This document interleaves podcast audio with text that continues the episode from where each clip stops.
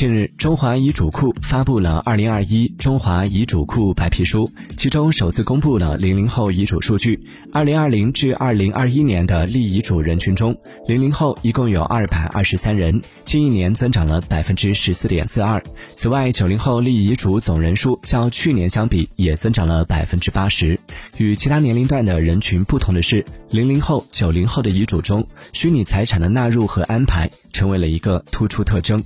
支付宝、微信、QQ、游戏账号等虚拟财产是零零后、九零后遗嘱中常见的财产类型。